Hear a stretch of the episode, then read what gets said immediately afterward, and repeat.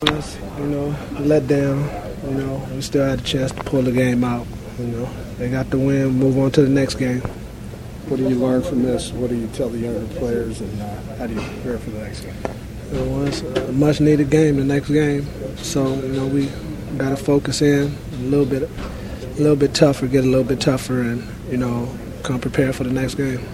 With the starting lineup that you had, is it encouraging to know that you can play that well here on the road with the, the team that you have on the floor? Well, we can, we can. Um, you know, we just just can't relax against a team like that. You know, once they get the hitting shots, it's it's tough to stop them. And then you know they play a little inside out game every now and then, and you know they they, they, they did a good job.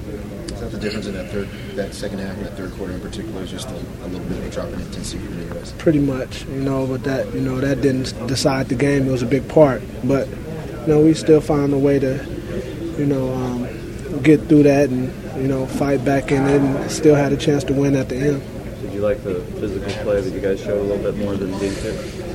Um, yeah, we played. We played a little bit tougher. You know, we still got out rebounded. You know, um, they they they playing physical. You know, it's something that that's not their character. But Mark Jackson got them out there playing tough ball, and you know, he got some guys that that go out there and hit you.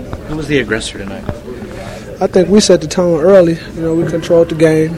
You know, we controlled their shooters for a little while. You know, of course, Curry got into a rhythm in the third quarter and um, you know that was pretty much you know how they got back into the game. Just just that one letdown, one relaxing moment, you know, allowed them to get back in the game. How much did it hurt you not having JaVale in the second half?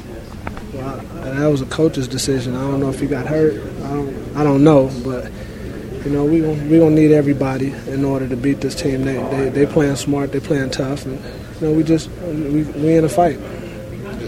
When you look at the